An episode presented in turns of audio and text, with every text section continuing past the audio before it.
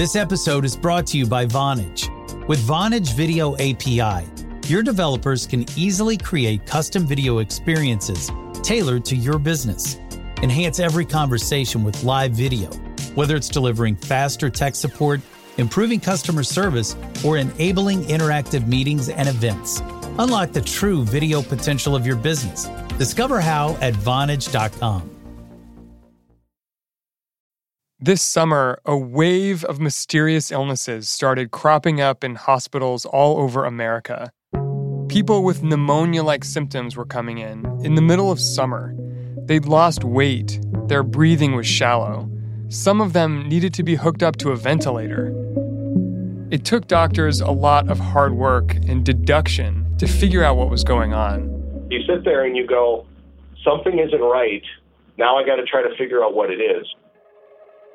Today on the show, how a medical team in Wisconsin discovered and responded to a mysterious lung illness, and how that illness has sparked confusion and fear among parents, regulators, and the companies that make e cigarettes.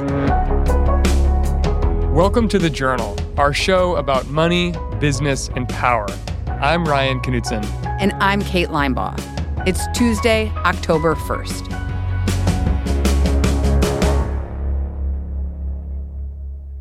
Over July 4th weekend, Michael Meyer was at work at the Children's Hospital of Wisconsin in Milwaukee. Meyer is a pediatric ICU doctor, so he sees a lot of sick children for a lot of different reasons. But this weekend, he noticed something out of the ordinary. For the fifth time in just a few weeks, the hospital was treating yet another kid for pneumonia.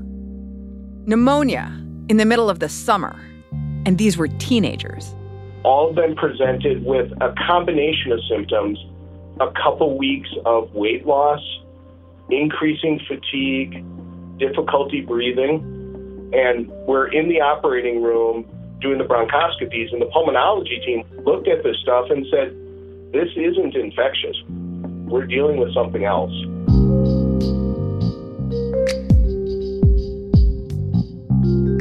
So the doctors just really didn't know what was going on. And having a group of patients like that was really striking. Brianna Abbott is a health and science reporter. The hospital staff sort of scoured patient records and medical histories looking for any sort of common denominator between the patients. You're kind of looking for that canary in the coal mine who tells you there's something else going on in your community. They looked for atypical fungal infections, foreign travel, any joint or muscle issues. And after searching through all of the medical histories, the only thing that the patients had in common is that they had all vaped something over the past 90 days. So the doctors start looking into vaping as a possible cause, and it's a good candidate. There's been a huge increase in vaping among teens. A recent federal survey showed that nearly 28% of high school students said they'd vaped in the past month. That's up almost 21% from a year ago, which is why Myers and his team had a realization after their sixth patient showed up. Yes, an 18 year old female arrives at Blue Mound Pediatrics, and right away, the nurses and her pediatrician can just tell that something is off. She is having trouble walking from the waiting room to the office. Her skin is blue and gray, and she's breathing through these really quick, shallow breaths. And her case becomes a turning point. She will be the sixth patient to arrive at Children's Hospital. After this girl came in, the doctors felt like they could call it. These cases all had similar symptoms the kids all had vaped. It was time to go public and to warn about what seemed like a brand new illness. We're here today to warn you about what we believe is a significant health issue related to the danger of vaping in teenagers. At that point, their patient count is up to eight. We've had eight teenagers who've been hospitalized at Children's with severe lung damage in a short period of time, and all have had the common thread of vaping.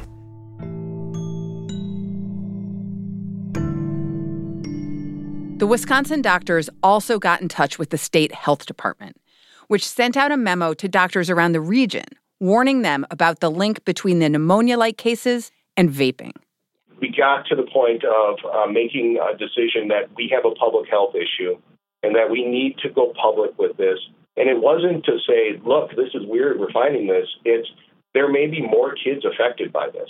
And I think that night, another family showed up in the emergency department after they heard the announcement and said, Our kid hasn't been breathing well, and we know that she's been vaping.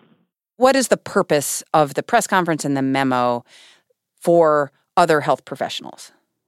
So, the purpose is to just have them be aware instead of first thinking that this is a pneumonia or some other respiratory illnesses, to maybe think about the connection to vaping and be on the lookout for it and report any potential cases to the health department.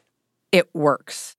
Pretty rapidly, doctors across the country are recognizing that they currently have or had cases.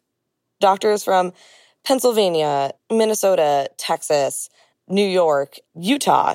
I can remember the email I got from one of my friends out in Pittsburgh, and she's like, We have a patient we think was vaping. How did you manage the ventilator? As more and more cases roll in, officials realize this is bigger than one state or one region. It's a national crisis. The Wisconsin doctors have sounded the alarm on essentially a brand new illness. If they hadn't done that, these hospitals all over the U.S. wouldn't have known what they were treating. You're kind of like, wow, we just did something that's actually kind of cool.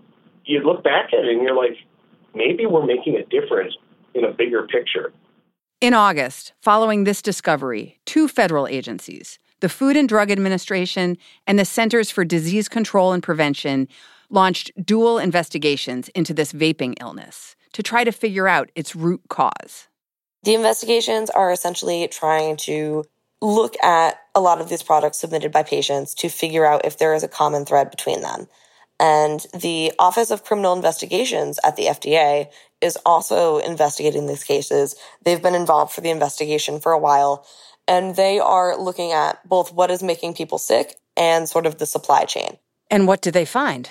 So they find that most of the cases are related to a compound called THC, which is a chemical in marijuana known for its psychoactive effects. A lot of people vape a combination of THC and nicotine, and some people are just vaping nicotine. So, as of right now, there is not one commonality across all of the cases. But there are hypotheses. One is that there might be a dangerous additive in illegal vape products, those purchased on the black market. One additive found in 13 samples collected in New York from sick people was vitamin E oil. And there are concerns about other chemicals, too. But even without clear answers, the CDC came out last month and warned consumers to stay away from vaping, all vaping. The theme I think that's so important to all of us in pediatrics is that vaping is bad for kids. You know, that I think that's the thing that drove announcing this and going public with this is that awareness. But here's the thing. There's a lot of kinds of vaping nicotine vaping, THC vaping, Juul pods, bootleg cartridges, legal, illegal. Consumers and regulators seem to be having a hard time telling the difference and assessing the risk. And the response seems to just be shut it all down. We are learning now that at least 13 people have died as the CDC investigates more than 800 cases nationwide. Health officials telling people to stop vaping now. As the CDC put out this warning and public concern mounted, one company was watching from the sidelines Juul, the biggest name in vaping. Their response after the break. This episode is brought to you by Mercury. There's an art to making the complex feel simple.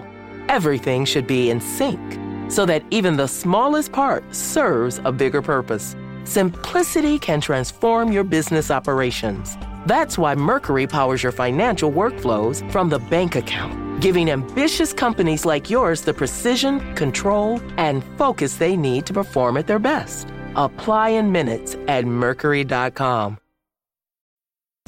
This episode is brought to you by Vonage. With Vonage Video API, your developers can easily create custom video experiences tailored to your business.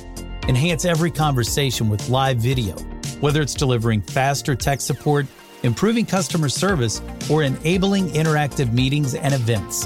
Unlock the true video potential of your business. Discover how at Vonage.com.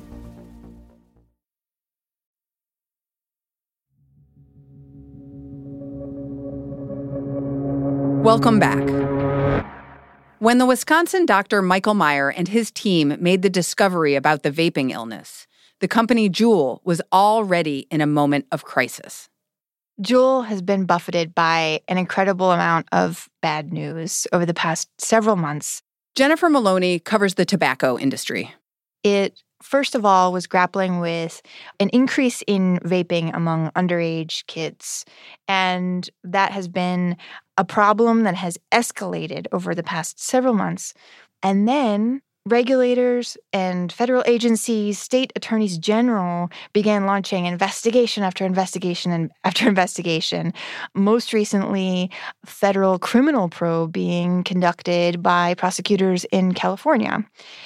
And then finally, to top it all off, the Trump administration announced that they are going to take most e cigarettes off the market, anything that isn't flavored like tobacco. And it was in the midst of this that the CDC sends out its announcement telling people not to vape. The e cigarette market is caught up in the fears and alarm about the illnesses. When public health officials say, don't use e cigarettes or don't vape, even though most of the illnesses appear to be linked to THC products, that means that companies that are selling products that may be manufactured through responsible practices and sold in retail stores under sort of licensed conditions, they are getting caught up in this panic over vaping and its potential health effects. As a response to this new panic over vaping, Juul has been making changes. Last week, the company announced that its chief executive is stepping down. He's going to be replaced by an executive from the big tobacco company Altria, which makes Marlboro cigarettes. Why would an executive from Altria take over as CEO of Juul? Well, funny you should ask. Altria last year invested $12.8 billion in Juul to take a 35% stake. They saw that Juul's sales were taking off. They wanted a piece of that action. They saw that it was going to be the future of nicotine. Cigarettes were on the decline and vaping was on the rise. So they invested in Juul. And now they have an even closer relationship because Juul's CEO is a, is a longtime Altria exec. How much would you say this change of executives is related to this public health crisis of vape related illnesses? I don't know that the vape related illnesses is directly related to the change in leadership at Juul. But Juul said that in selecting the new CEO, they wanted somebody with a track record of sort of working with regulators. And it's clear that, you know, since this sort of drumbeat of investigations has proceeded over the past year with the FDA investigating and the FTC investigating and all these state attorneys general and various congressional committees, that Juul really needed to do something to repair their public image and relationships with people who are tasked with either pulling them off the market or censoring them or allowing them to proceed. What are the possible new regulations that could come out of this moment, both related to the health crisis as well as the concern about rising vaping use among youth? Right now, there are a lot of different proposals in the works. One thing that I think is likely to pass is federal legislation that would raise the, the national minimum age to buy cigarettes and e cigarettes to 21. If new rules are introduced, what do you think it would mean for Juul?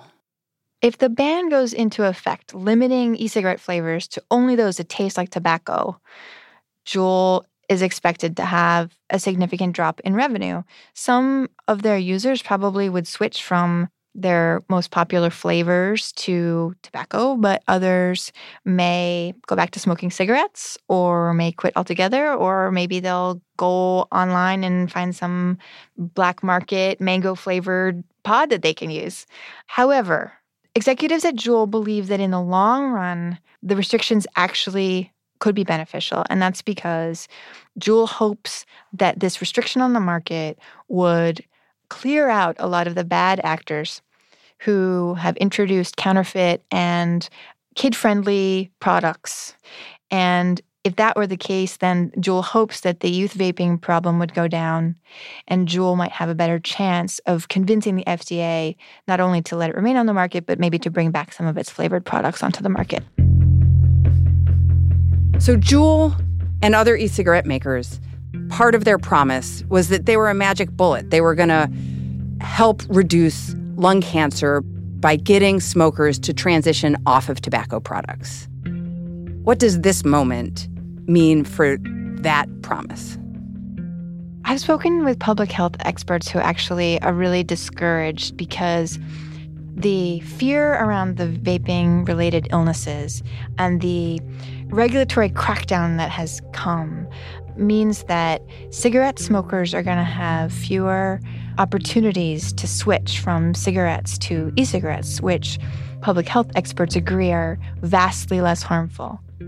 480,000 people in the US die every year of cigarette smoking related illnesses, and they may have a harder time finding opportunities to switch to something less harmful because e cigarettes are going to be so severely restricted on the market. There may not be that many left to buy.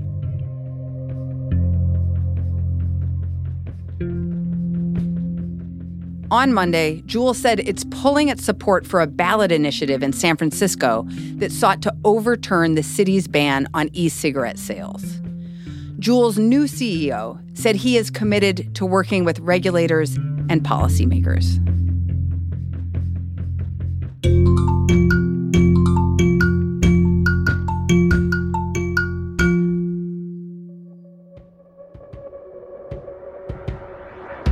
That's all for today, Tuesday, October 1st. The Journal is a co production of Gimlet and the Wall Street Journal.